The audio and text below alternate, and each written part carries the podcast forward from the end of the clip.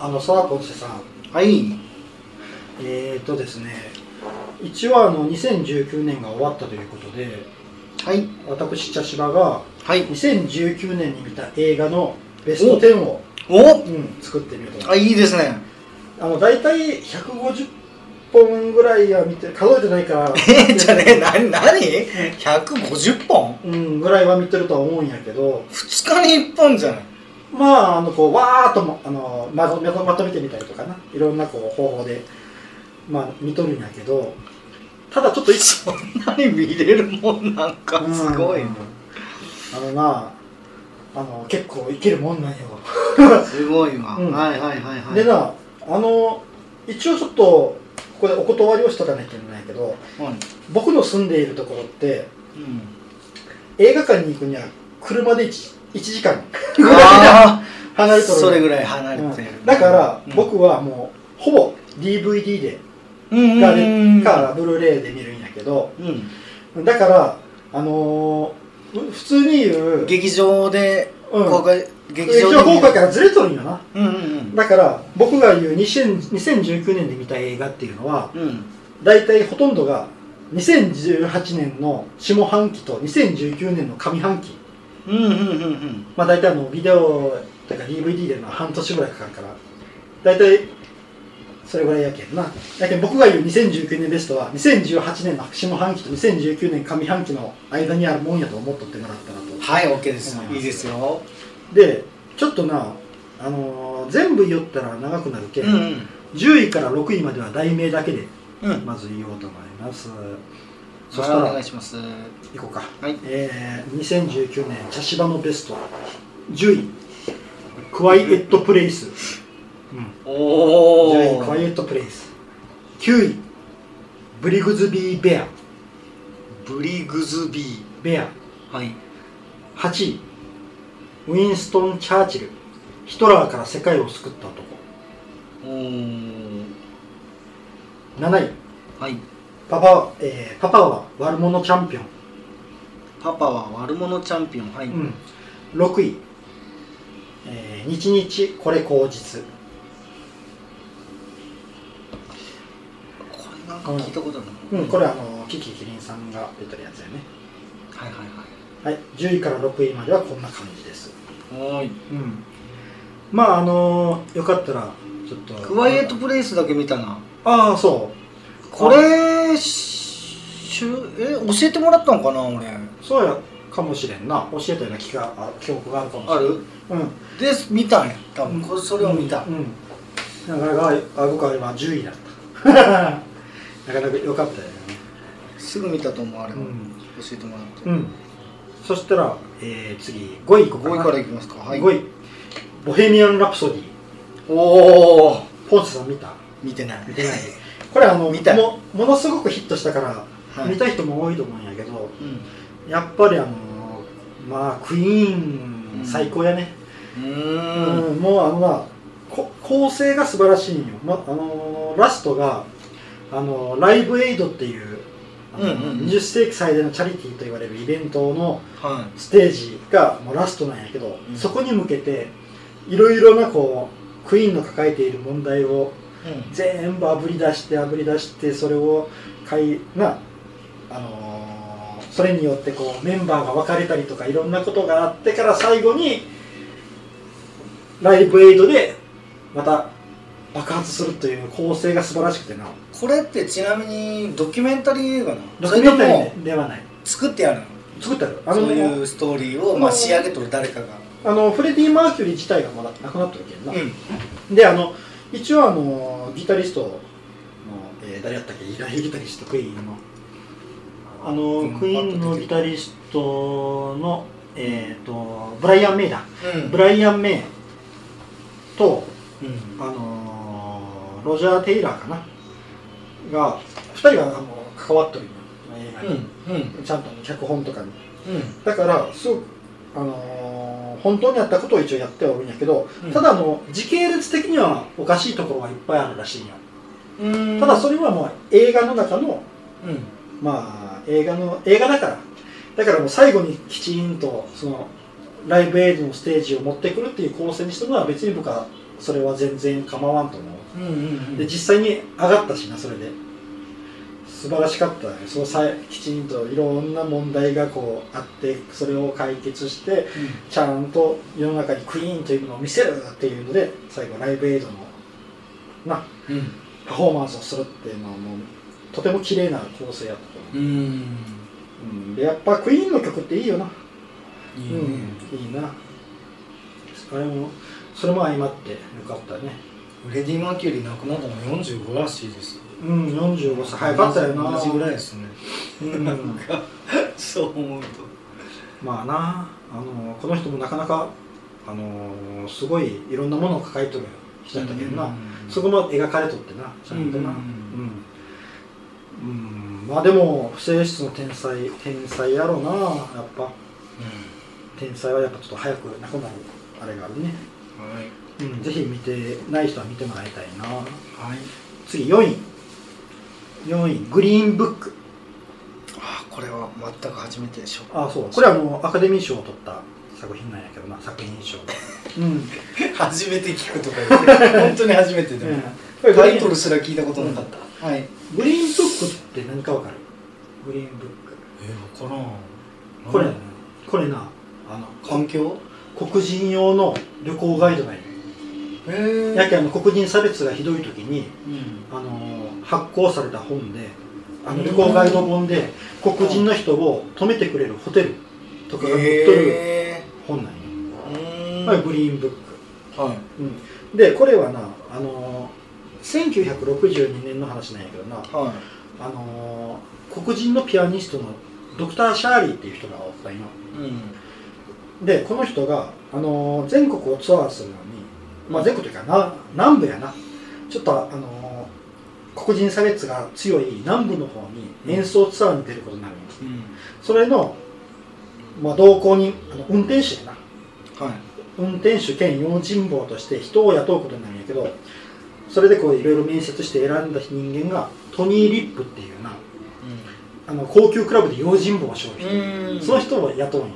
ボディーガードね。ボディーガード兼運転手として、でこの2人でずーっと南部を演奏旅行に行くんよな、うん。であのちょっと待ってあぼそのボディーガードの人も黒人さん。いや白人、あうん、白人さんなんよであのこのトニー・リップっていう人間がまずな初めになあのこの映画が始まった時にあうん。うんあのそのトニー・リップの家にあの窓窓ガラスを直しにな黒人作業員が2人来るんよあ来とってその奥さんが対応するんやけど、あでこう作業して終わった時にその黒人のお二人の作業員の人にコップをあの冷たいまま水を入れてこう渡して、うん。まあ一息ついてください、うん。で黒人作業員の二人が飲んで、うん。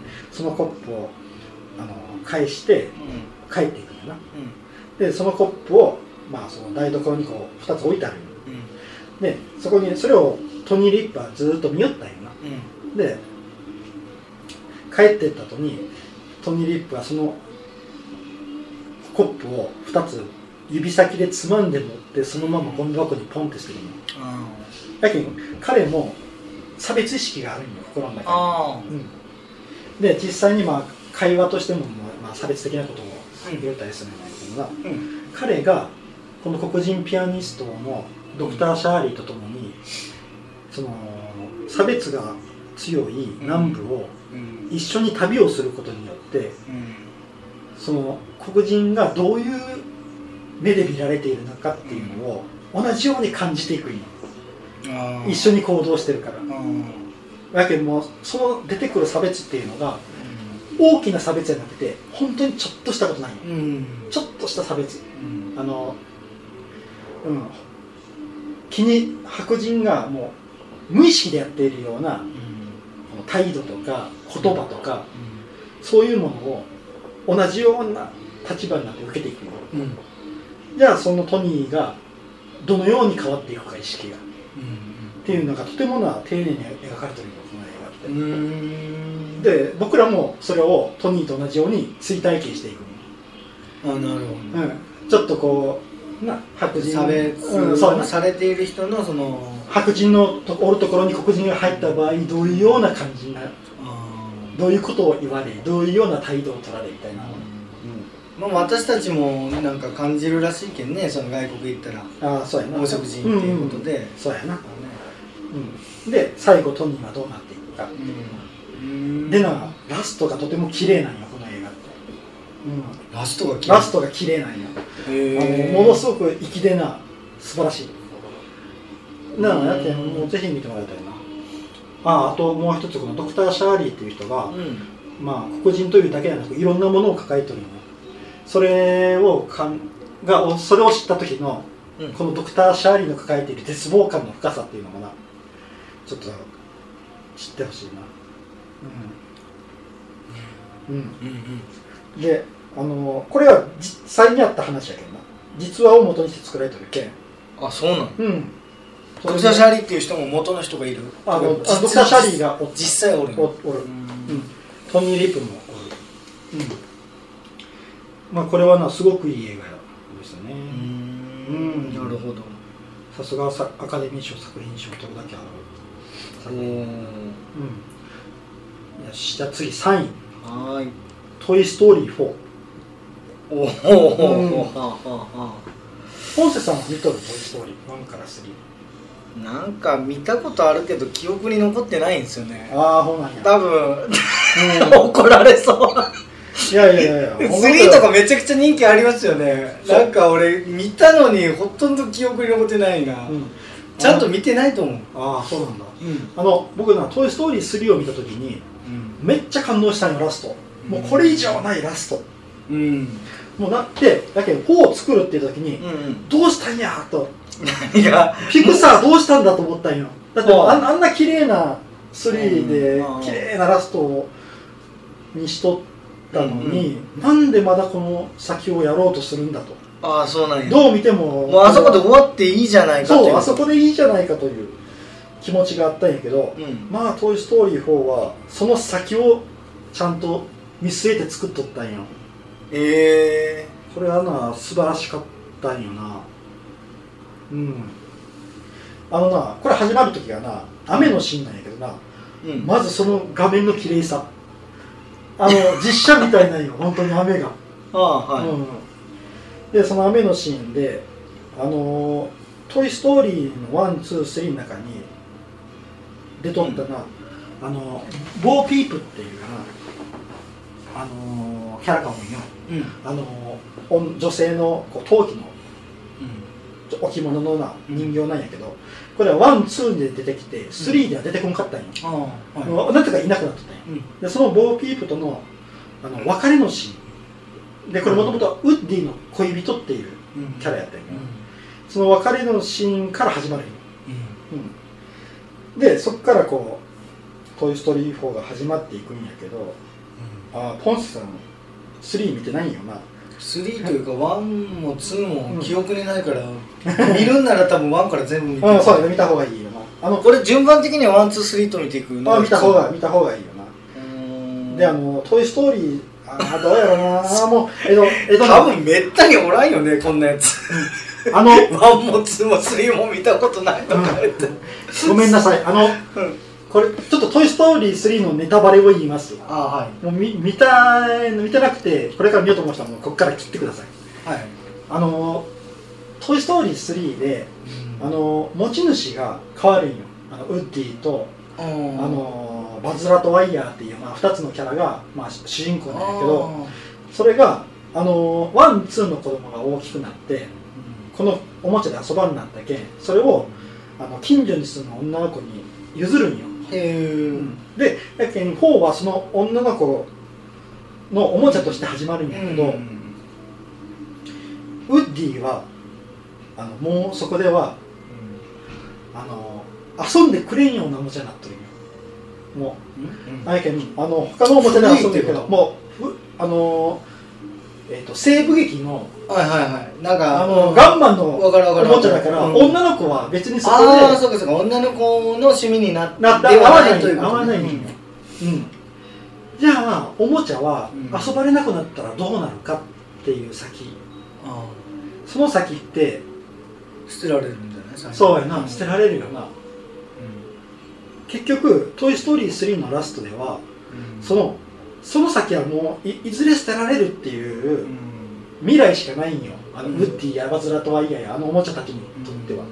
その捨てられる以外の別の生きる道をちゃんと作ってあげるんよその方で。へ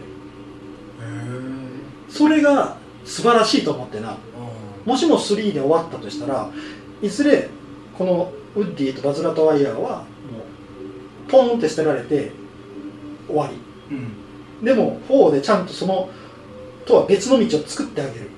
っていう作業をしたピクサーがすげえと思ってあの見終わった後に震えたいのそれハードオフみたいなところで買い取られでてじゃないではないの？ではないんよ。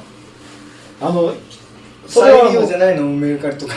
そういうんじゃなくて。うん。だってそれは必要な人が買うっていく。それは3でやっとるけん。ああそうなんや。うん。うんだけんこのそういうな別のあもしかしたらまだウッディとバズ・ラタイヤーああバズ・ラタイヤー違うな。ウッディウッディはどっかでうん。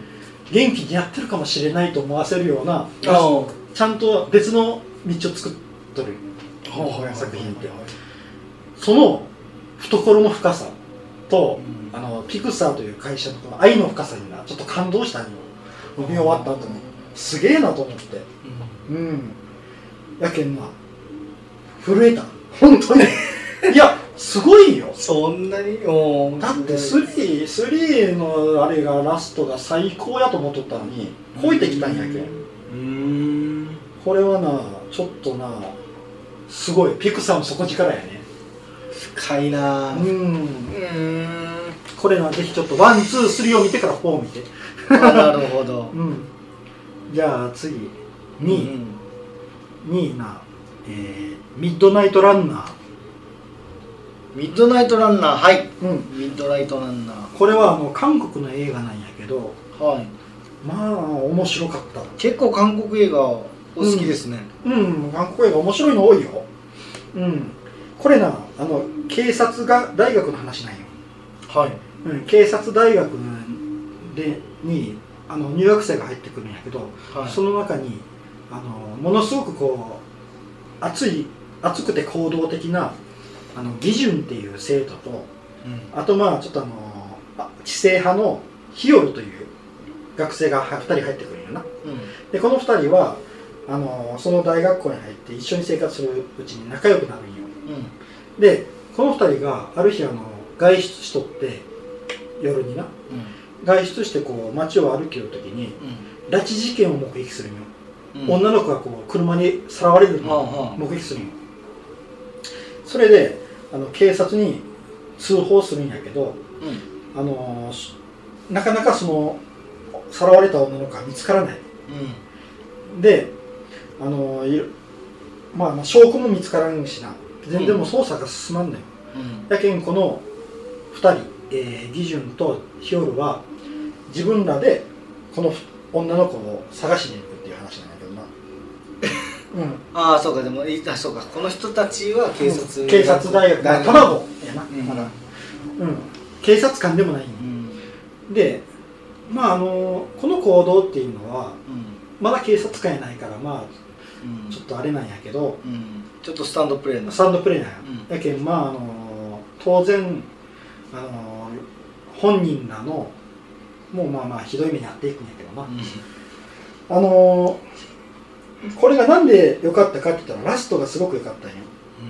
結局そのラストがなもうこの2人はこの操作をすることによっていろんなものを失うんよ、あうん、いろんなものを失うんやけど、うん。ラストにそれが救われるんよ、あへえ。うん、でその救われ方っていうのがあもうものすごくあのーとても簡単なことなんやけどでもあこれで救われるよねっていうな、とても小さなこととても簡単なことなんやけどうん。その行為だけですごく救われるよねっていうな、うん。とてもいいエンディングやったよな、ううん。んそのエンディングだけでも100点満点。へえまあもちろんストーリーも面白いんやけどな。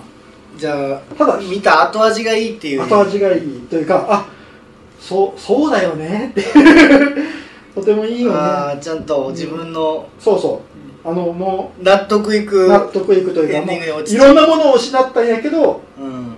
でもそれだけで救われるよっていうな。あうん。でな一つだけ注意しとくけどあ、うん。このなこの中で起こる事件っていうのは、うん。めちゃくちゃ胸くそ悪い意見。へー それだけは覚悟してみてください、へーでもな最後はすごく良かったラスト。うん。で次1位。はい。1位バッドジーニアス危険な天才たち、ああ知らないなでもこれも。うん、これはなタイの映画なんよ。うん。すごい。うん、でなこのタイの映画でこれどんな話かって言ったらなうん。あの、まあ、これ学校の話なんやけどうん。あのリンという女の子がおるんよ、はい。ででこの子はなものすごく頭がいいんや。うん。頭がいいんやけど家が貧乏や。ようん。だけどな進学校に特待生として転入して転入するんよこのリンっていう女の子うん。うん、で彼女は頭がいいんやけどもちょっと進学の見込みがない、まあ、家庭の事情でな。うん。でその子が、あのこの学校に入った時に友達ができるんよ、女の子の友達がな。でその子がまあまああの家はお金持ちなんやけど勉強はできない。うんうん。であのテストの時にあのー前と後ろにそのリンとその友達が座ってるんやけど、あのーその友達がもうこのテストがで赤点取ったらもうやばいとかなんとかって言って夜になうん。でちょっとこうカンニング手伝うんよ。そのリンが。自分の、あのー答えを見せるんよ。その友達に。うん。でそれでなんとかその友達が、あのーテストをまあクリアするんやけど、うん。うん、それを、あのーその友達が彼氏に言うんよな。でその彼氏っていうのもものすごい金持ちなんやけど勉強ができんやつなんようん。でリンにこれからのテストちょっとカンお金を払うからうん。あのカンニングを手伝ってくれないかと。うん。持ちかけるんよ。でそこでリンはハッと思いつくんやな。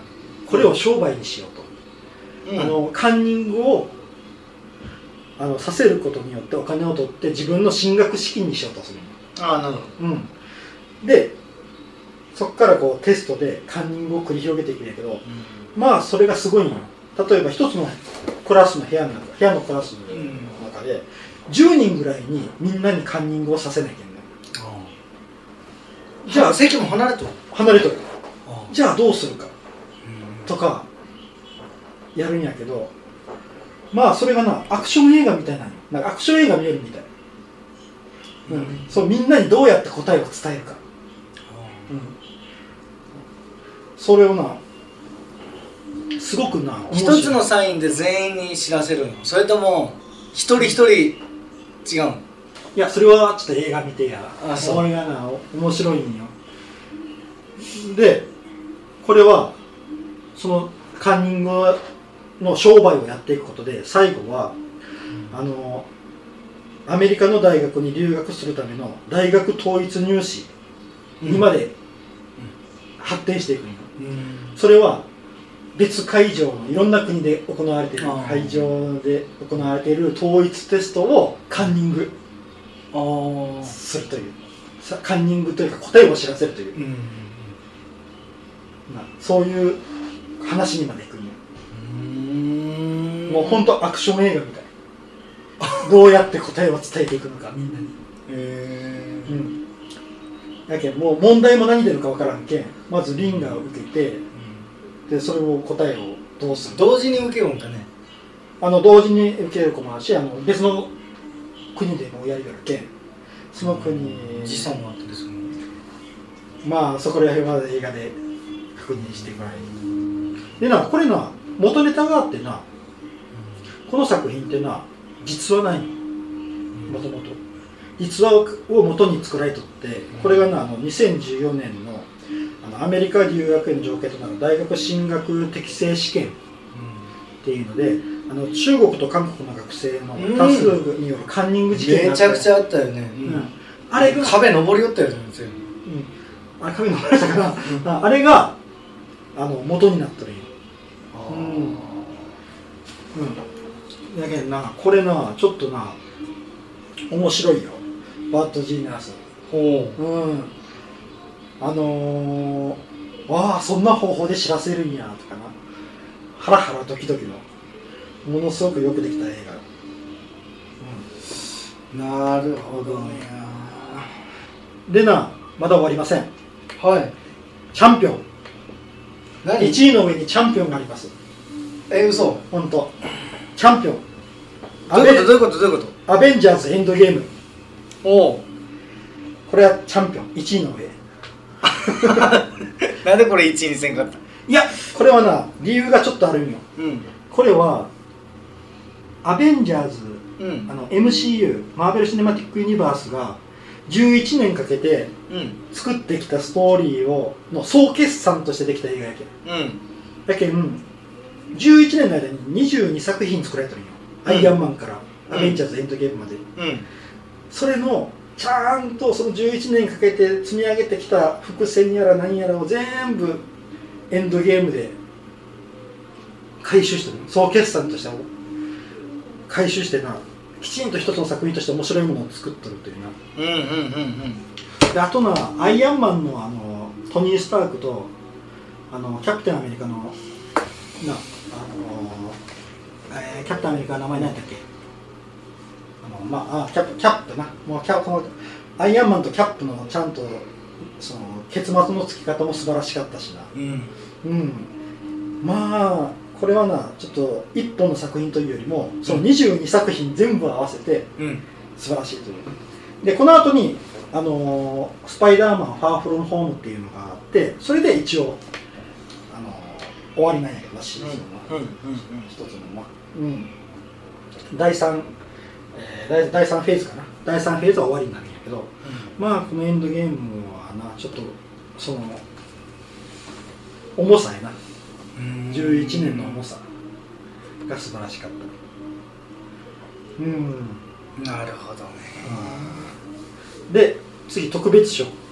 あ特別賞？そんなんあるんや。特別賞。ゲームオブスローンズえ何それ？これはなアメリカのなドラマ。えうんうんうん。ドラマ。映画じゃありません。これはドラマです。ゲーム？ゲームオブスローンズはい。これは8年かかっとるんよ、うん。あの第1シーズンからこれは第5シーズンやったかなラストなこれがな1話がな、まあ、大体6 60分前後。なんやけど、1話見出したら止まらんなるぐらいすごい面白い。でなすごいなと思ったのが、まあ、あのゲームオブスローンズやけん王位争奪戦なんよ。だけどあの国を滑る王になるのは誰かという話なんよ。うん。でいろんな、まあ、家があるんよな。うん。お城というか家がで主にあのえーとな主にスターク家とラニスター家とターガリエン家っていう3つの家が主にが登場するんやけど、それでいろんなキャラクターがたくさん出てくるんやけど5つぐらいの話が同時に進むんよ。うん。でもごちゃごちゃにならんのよそれが。見てて。なんか俺分からなくなりそう。自分なんかまあ、僕もな分からんなるなと思ったけど全然なならん。ならんうんうん。その構成力の素晴らしさとうんうん。見やすいっていう。見やすさともうとにかくなお金がかかってる。へえ。うん。し話もめちゃくちゃ面白い。これはなな何話ある？えー、あ何話やろ第5シーズンぐらいまであって一つが10話。でラストがな7話ぐらいやったよ。なやけんまああの47とかあるあ40から50ぐらいないかな。結構。うん、ああれあれちょっと待って第何シーズンだったっけ？うん。でとにかく、まあ、とにかく長いのは長い、長いよね。うん。ちょっとうん。2日ぐらい休みあって見ようっていうような感じではないね。うん、ちょっと待ってゲームオブスロもう1ヶ月ぐらいかけて見る感じになるね。ーうん。最終章は第何シーズンやったかな。あ8ごめん8やった。8シーズンある。めっちゃ長い。長いけど見出したら止まらんなるよ。もでうんこれはなすごくな。う見たいけど多分時間無理かな。でちなみに僕はティリオン・ラニスターっていうなキャラクターが好きやったんやな。このティティリオン・ラニスターっていうのはあのまあ体が小人の人なんよちっちゃいあの男性なんやけど彼がその剣とか武力がものを言うそのゲームオブスローンズの世界をあの知能だけで生き抜いていくんや。うん。もうその実際にその小さい方の？そうそうそう。実写で？あのそうそうそう。あの実際になあのまあまあそれはそういうまあ、うん。病気みたいな感じあのもともとそうそうそううん持っとる方あのよくな出とる俳優さんなんやけどな。うん。ん。あすごいかっこいいよ。かっこいい。かっこいい生きとる。もうあの頭知恵だけで生き延びていくってういうすごくいいキャラクター。彼に一番ちょっとあのあれしてからな。あの感情移入してしまったかな、うん。うん。このティリオン・ラニスターやった人なすごいな。あのよく出とるよいろんな。あのピーター・デンクレイジっていうなピーター・デンクレイジっていう俳優さんなんやけど、えー、とピクセルっていう映画とかな。あとはもう X メンにも出とったな。フューチャーパストにも出とった。うん。あの体がそのちょっと小人の人。ね。でもめっちゃかっこいい、うん、ちゃんと奥さんも子供もおるけんなこの方。もうきちんと、あのー成功しとる人設定としてはその話ってそのアメリカじゃないよね？王王になるとか言って。ああそうやな。まああのー架空のそれは架空の時代劇ものなの？あみたいな感じかな。れ歴史ものというか。うん。そうやろな。王がおるっていうなんかヨーロッパ的な感じがする、うん。あの国王がおる。そう。七王国っていう王国があってその中に鉄の玉座っていうのがあってそこにされるものが王っていう。ねまあこれはな8年かけたやつがやっと終わったんよ。うーん。うん。だから大発信人だよね。ああそうやな。そうやな。っていう感じかな2019年は、ああでもすごい。また教えてもらったの。でうん、まあまあ気になった人はちょっと見てみてください。第あ,、6位とかも気になるな、見たかったな。うん、あのちょっともう一回言うとこかな、うん。えー10位がクワイエットプレイス。うん。9位がブリグズビー・ベア8位がウィンストン・チャーチルヒトラーから世界を救った男。7位がパパは悪者チャンピオン。6位が日日これ口実。5位がボヘミアン・ラプソディ。4位がグリーンブック。3位がトイ・ストーリー4、2位がミッドナイト・ランナー。1位がバッド・ジーニアス危険な天才たち。でチャンピオンがアベンジャーズエンドゲーム。